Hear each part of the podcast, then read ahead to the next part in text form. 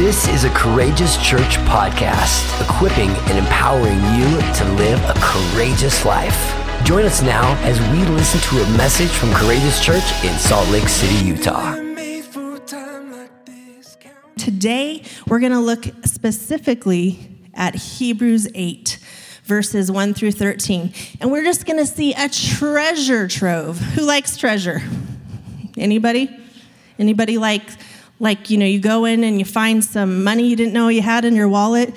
You dig around in an old sweatshirt and you find some treasure in there that you didn't know have. It's like, woohoo! It's super exciting, isn't it? Well, sometimes that's what the Word of God is like.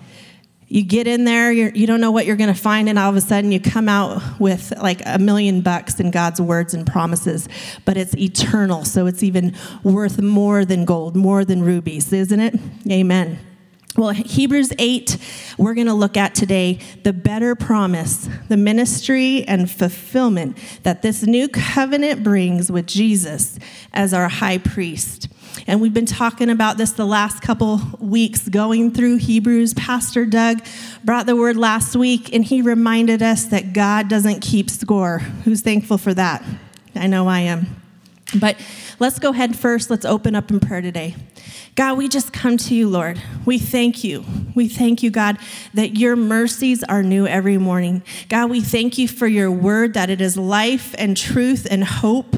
God, we ask that you would just open up our eyes and our ears and our hearts today to receive your word. We welcome your spirit, God, and ask that you would just bless the reading of your word today. In Jesus' name, amen. Amen. Well, if you want to follow along with me, we're going to look at Hebrews 8 and start in verse 1. Imagine that. Now, the main point of what we are saying is this we do have such a high priest who sat down at the right hand of the throne of majesty in heaven and who serves in the sanctuary, the true tabernacle set up by the Lord, not by a mere human being. So, if you know and you've studied, you know that there was the Levitical priests that we've been talking about who had set up the tabernacle. But here in verse 1, it's talking about in heaven the true and holy tabernacle that is actually an eternal tabernacle. It is the place that was actually a shadow of what the things that God gave to Moses were to come for the altar here on earth. And so we're seeing here that the true high priest is there in, in his majesty in heaven and he serves in the sanctuary. How does he serve? By intercession on our behalf. He's set up there, and he wasn't set up there by himself or by man, but he was appointed and set by the Most High God. Verse 3 Every high priest is appointed to offer both gifts and sacrifices. And so it was necessary for this one also to have something to offer. Again, we've been learning that the high priests, they were set in the order of the Levitical priest, and they were appointed by God to represent him to the people. But they would have to go and they would have to bring their offerings and their sacrifices, and they would have to do this daily, and they would have to do it on behalf of the people but not just on behalf of the people. They'd also have to do it on behalf of themselves because they were not pure, they were not holy. They had to go through practices of cleansing and rituals to also make sacrifices for themselves.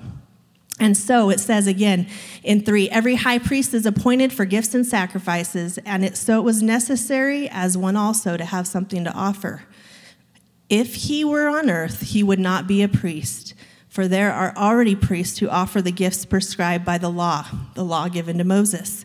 They serve at a sanctuary that is a copy and a shadow of what is in heaven. So, literally, what you're seeing in this verse that they God gave to Moses is a copy and shadow of the tabernacle in the heavenlies. Actually, what's going on, and God gives it to Moses to bring to earth so that the people can commune with God. This is what Moses was warned. They serve at a sanctuary that is a copy and shadow of what is in heaven, and this is why Moses was warned when he was about to build the tabernacle. See to it that you make everything according to the pattern shown to you on the mountain.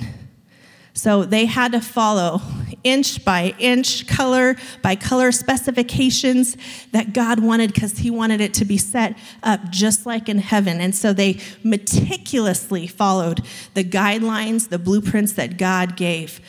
But in fact, the ministry Jesus has received is as superior to theirs as the covenant of which He is mediator is superior to the old one, since the new covenant is established on a better promise. So today that's what we're going to be talking about is the new covenant. Jesus came to fulfill the law, the, the old law that was given. He came to fulfill it.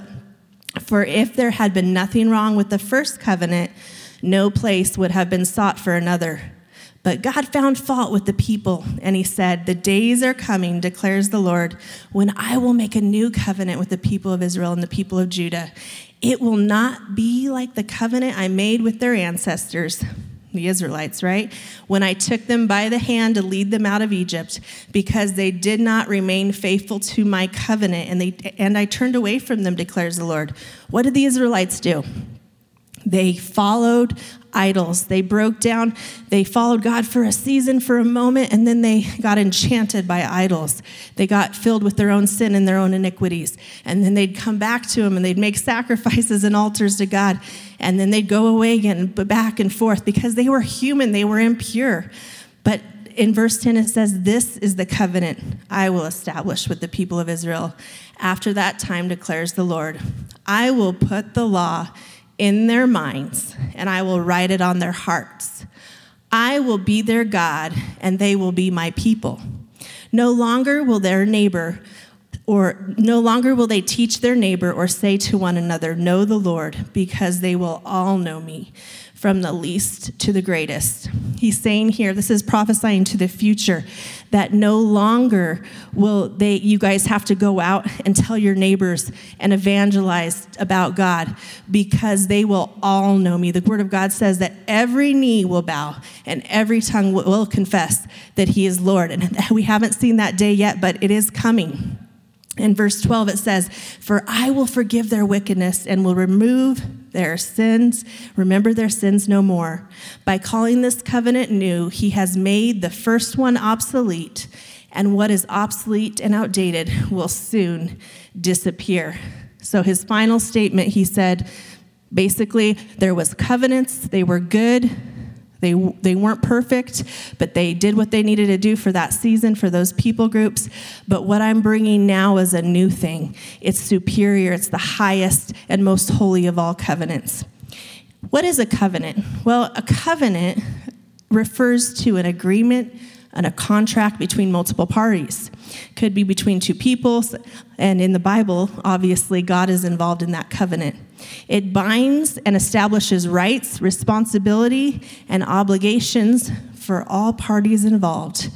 Some of you are in covenant of marriage. You're, you're in a human relationship, and hopefully, God is at the center of that.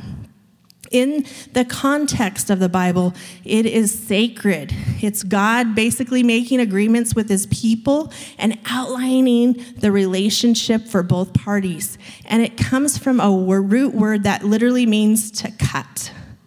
So, this means in the culture of the Bible, the covenant that was carried out, it was often cut or sealed in blood. And so there's different stories in the Bible where God makes covenant and they literally divide the animal, they cut it, and they pass through it, and that was part of the covenant. There's other places in the in the Bible where you see they sacrifice the lamb. They're literally using the blood for the sacrifice for the covenant there.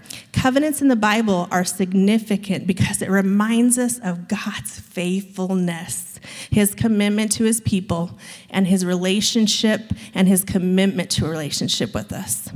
The covenants serve as a foundation throughout history, outlining his promise, his expectation, his blessing, and the consequence of what happens when we obey God or when we walk away and we break that covenant. Ultimately, it highlights God's love, his grace for us and for humanity to reconcile us through his promises. Now, God gave a couple different covenants in the Bible. We're not going to go over all of them today, but just briefly, a, a, little quick overview. Some of the covenants that you'll see is God gave an Edenic covenant, You Find that in Genesis 2:16. An Adamic covenant, Genesis 3:15 with Adam. Noahic covenant, Genesis 9:16. The Abrahamic covenant, the Mosaic covenant, the land covenant, the David covenant, and the most high above all covenants, what we're talking about today, the new covenant. Now, the covenant with Noah, you guys, most of you should know the story, and if you don't, that's okay. But God literally said that He would never flood the earth again. And what was His sign of this covenant? He put a rainbow for the first time in the sky to, to make a sign and symbol for all to see, for us to see even today, to remind us of the covenant that God would never flood the earth again and just get rid of all the sin and unrighteousness in that way. He made a covenant with Abraham. He promised Abraham that he would give him descendants and he would give them Canaan as an everlasting possession. He even said, I will make your children as many as the stars in the sky. Who's been out late at night, maybe on Lake Powell? Seen those stars on Lake Powell when it's pitch dark and you get those amazing starry skies? Imagine the vastness of all those stars and the promise and the covenant God made with Abraham.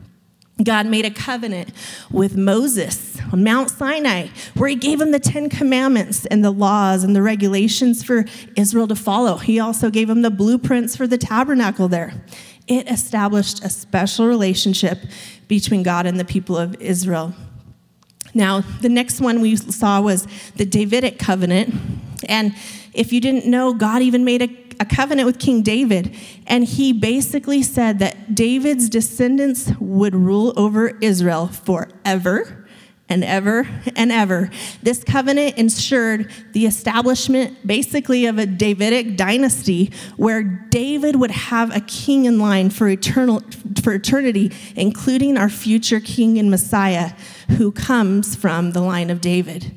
And we'll see this even in the future as Jesus comes and sits as king of the lion of tribe of Judah in David's dynasty uh, as he sits in Israel as king in the future. Now, obviously, we know now he is king and he's sitting in heaven as king. The new covenant today, where we're looking at Hebrews, is a covenant of grace and forgiveness through Jesus' sacrifice on the cross. And again, it replaces every covenant before.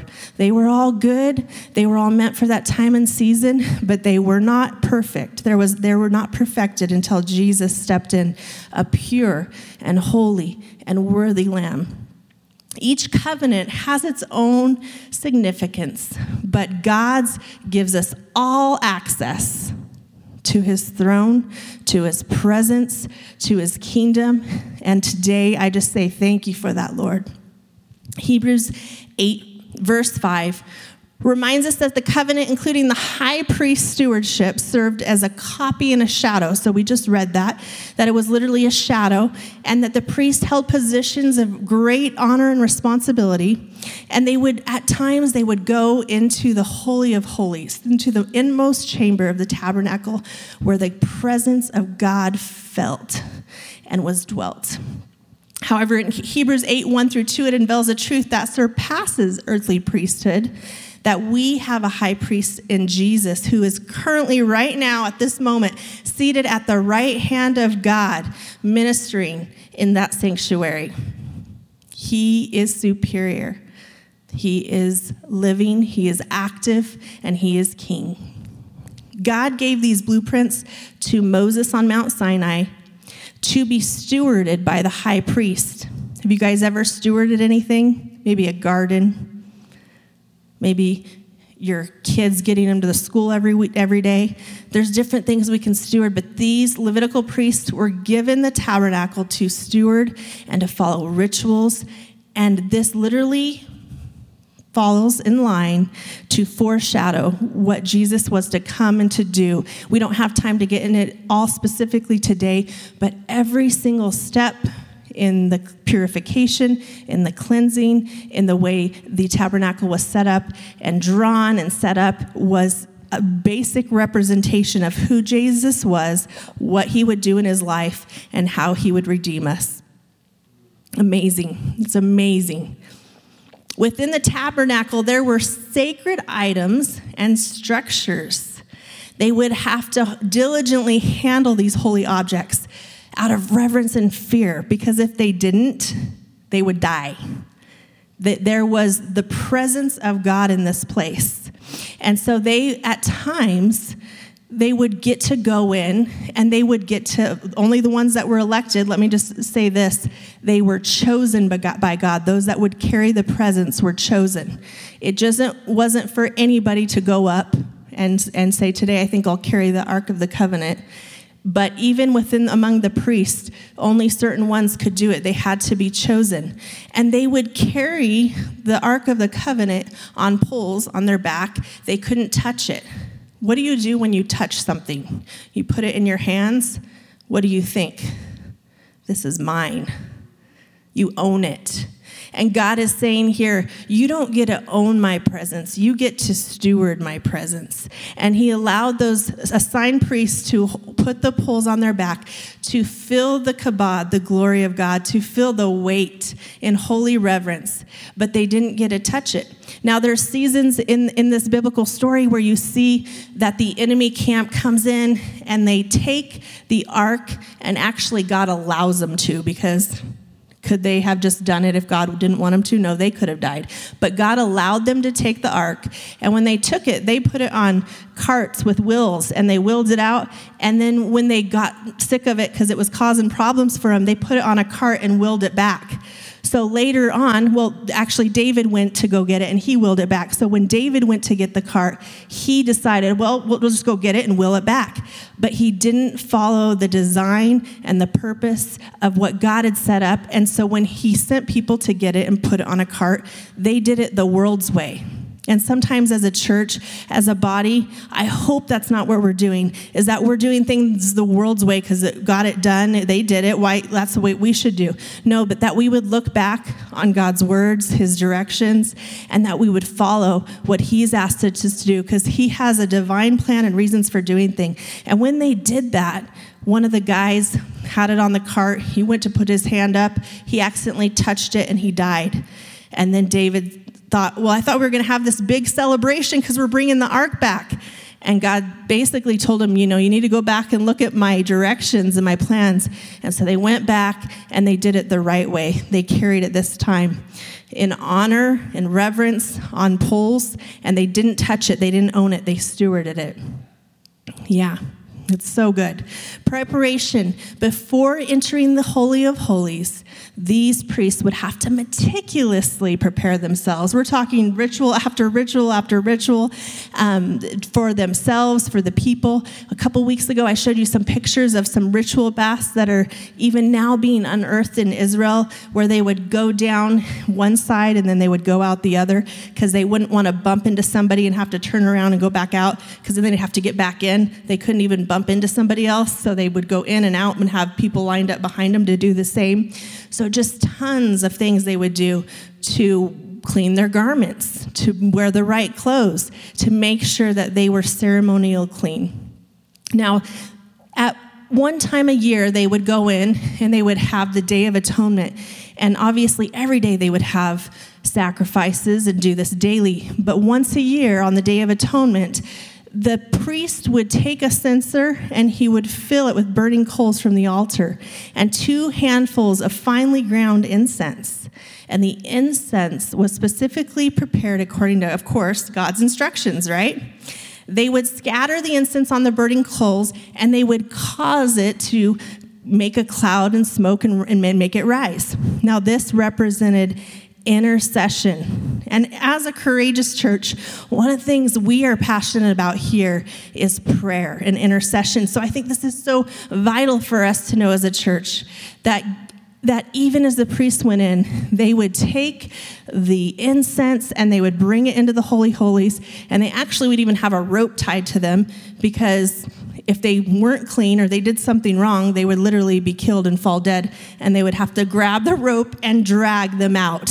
So you better know that day that priest did everything as a high priest he could to make sure he was right before God. But before he would completely go in to the Holy of Holies, the high priest would take that incense and flood the entire tabernacle with the incense so that the smoke would basically make a veil basically covering him, and it would basically give him somewhat of a protection from the Most High God. It would basically give him a little bit of a veil so that he wouldn't have to look at the presence and the glory of the Lord because it was so powerful, so mighty, so strong. And this smoke created a veil, and it even covered the mercy seat, which is the lid of the ark.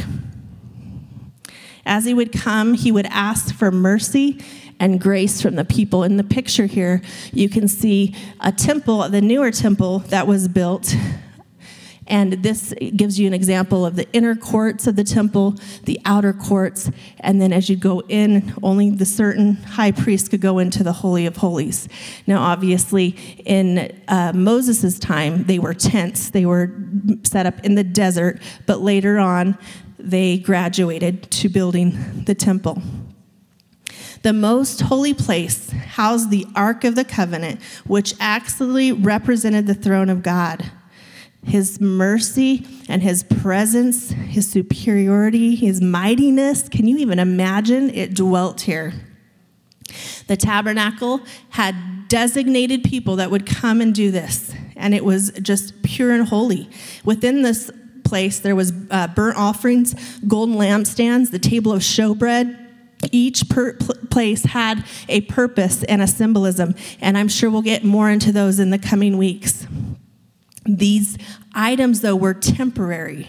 They were made of earthly materials, where we know that we have God, our high priest, and what he's done is spiritual, and what he's done for his body and his church is eternal and, and just we get to partake in it, guys. It's so amazing. I can't even wrap my mind around it, but I'm so thankful. Hebrews expands on the symbolism of the tabernacle, describing this God, Jesus, our God, as the ultimate high priest who entered into the true heavenly sanctuary, offering himself as the perfect sacrifice for our sins. Now, did anyone in high school or junior high, maybe, maybe yesterday, I don't know, you have a, a friend or some friends and you're out and you want to go swimming and you just happen to have, you know, a community pool nearby, or maybe your friends or neighbors have a pool, maybe there's even a hotel that you're close to, and you really like their pool, but you know, it's not yours, and you think, hey, what the heck, I'll just jump over the fence and go swimming. Anybody? Well, in this kingdom, in John 10 1, it says, Truly, truly, I say to you, he who does not enter the sheepfold by the door, but climbs in another way, that man is a thief and a robber. Just an example of something fun that we, we do. But in the kingdom of heaven, we don't get to just jump the fence. We don't just get to go around the corner and do our way or sneak in just at the last minute. It says, it says, I say to you, he who does not enter the sheepfold by the door, we all have to enter through the same way. This week, as I was preparing, I was just reading about shepherds, and shepherds in the wilderness, they would go and they would set up um, stones in a circle and they would make them high to protect the sheep. And the sheep knew the shepherd's voice, and the shepherd could call them and they would come running to him. They wouldn't listen to other people's voice, but they knew the shepherd's voice. And he would call them when it was night, and he would rally them in to come inside this uh, little pen made by rocks rocks in the wilderness, no gate, no latch. And he would get him inside, and then he would lay his body at the gate. And he would be basically the gate. And he would protect them from wolves, from bears, from predators, from thieves and robbers. And he would be there to make sure that they didn't get hurt or escape. John 10 9 it literally says that Jesus, I am the door. If anyone enters by me, he will be saved, and he will go in and out and find pasture. And that's exactly what Jesus did for us is that he called us by our name. He the good shepherd called us to come and follow him and come through him as the door. John 10 14 6 says, You want to put that up? Jesus said to him, John 10 14 6, I am the way, the truth, and the life. No one comes to the Father except through me. There's no other way. Not one. You can't jump the fence. You can't go around. You can't get your friend to get you a cool tag or pass. Jesus is the door. And I'll say this too Jesus never just sneaks into a city. He doesn't just kind of come in sneakily and not let anybody know he's there. He doesn't sneak into your heart, He doesn't sneak into your life.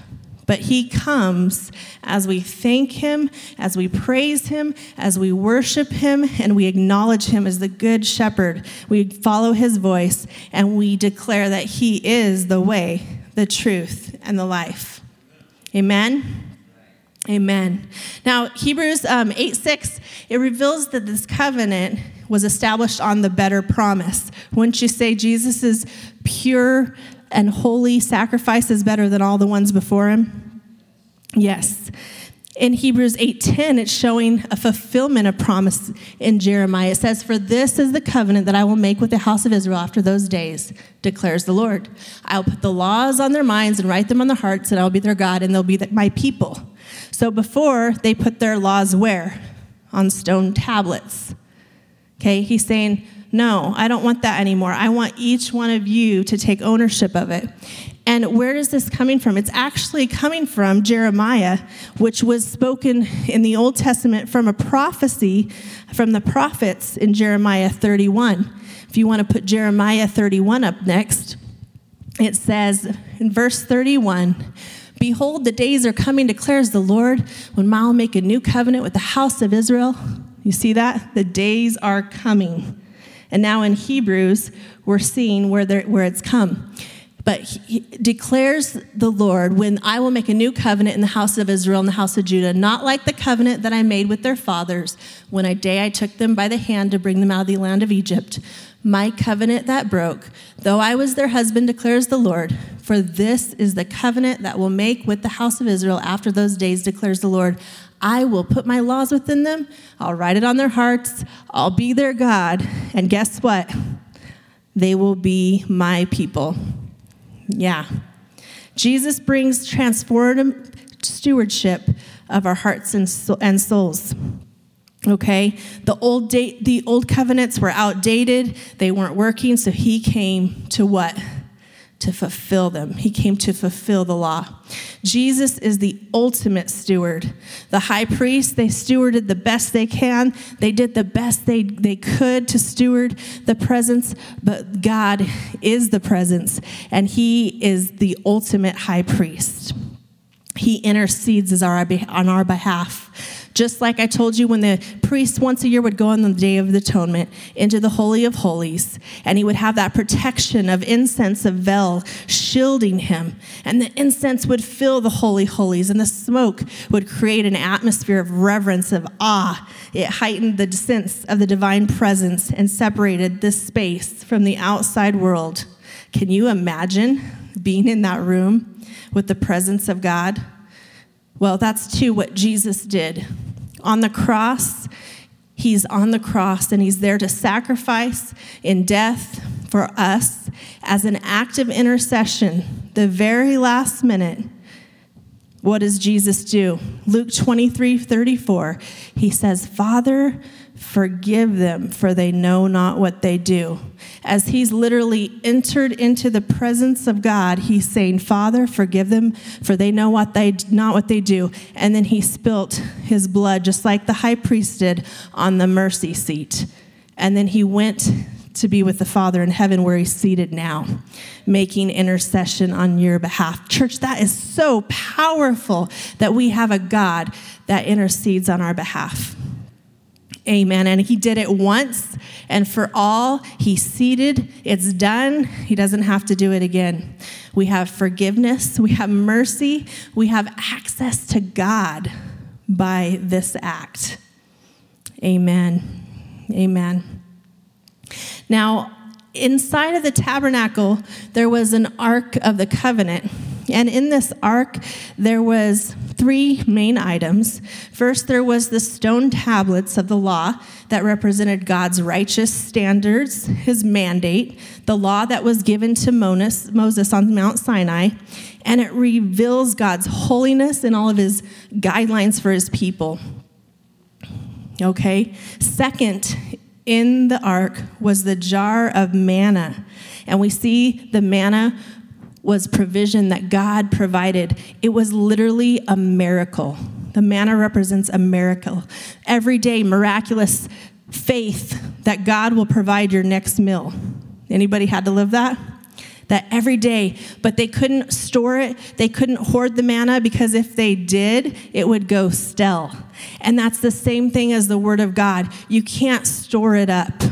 You can't just read the Word of God for a season and then think you're going to get by on that. God wants us to eat the bread of life. He is the bread of life. He wants us to be in the Word daily so that it doesn't go stale in our lives and our hearts because He's written His words, He's written His laws on our hearts.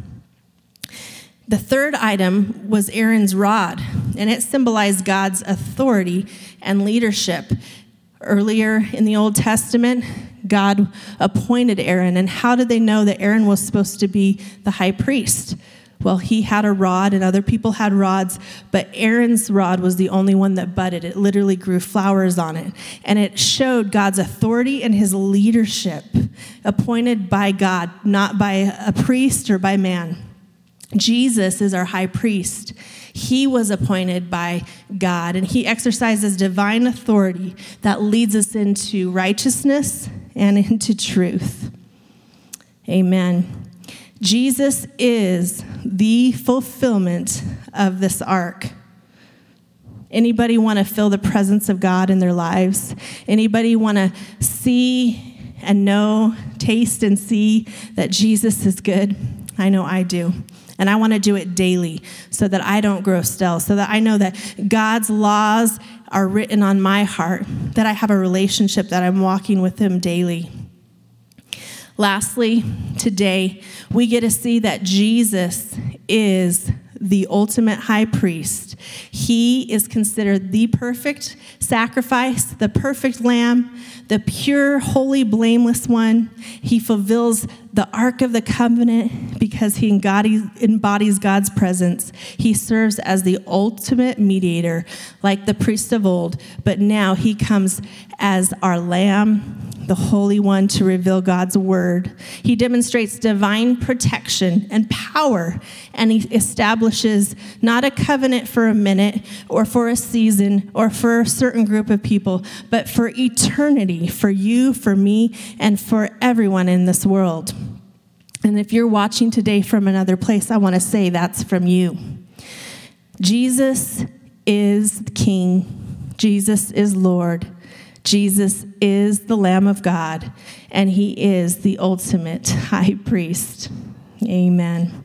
If that touches you today and you haven't received Jesus yet as Lord and Savior, you haven't received his words written on your heart, you're not daily with him, you want to have a relationship, you want to know him, you want to receive what he did as he sacrificed for you, as he interceded for you, then I just want to invite you today to say a quick and simple prayer with me. Jesus, Lord, Savior, God, I just come to you and I thank you, Lord, that you have atoned for all of my sin, that you paid the ultimate price, that you bought my life when you died on that cross for me, that you interceded to the Father on my behalf. And Lord, I receive you as my Lord, as my Savior. I want to walk with you. I want a relationship with you. I don't want to practice religion, but I want to know you as Lord. Come into my life today. Make me whole. Make me cleansed and righteous as you. In Jesus' name, amen. Amen. Thank you for listening today. If you were blessed and you want to be a part of what God is doing through Courageous Church, including ways that you can give, visit us online at courageouschurch.com.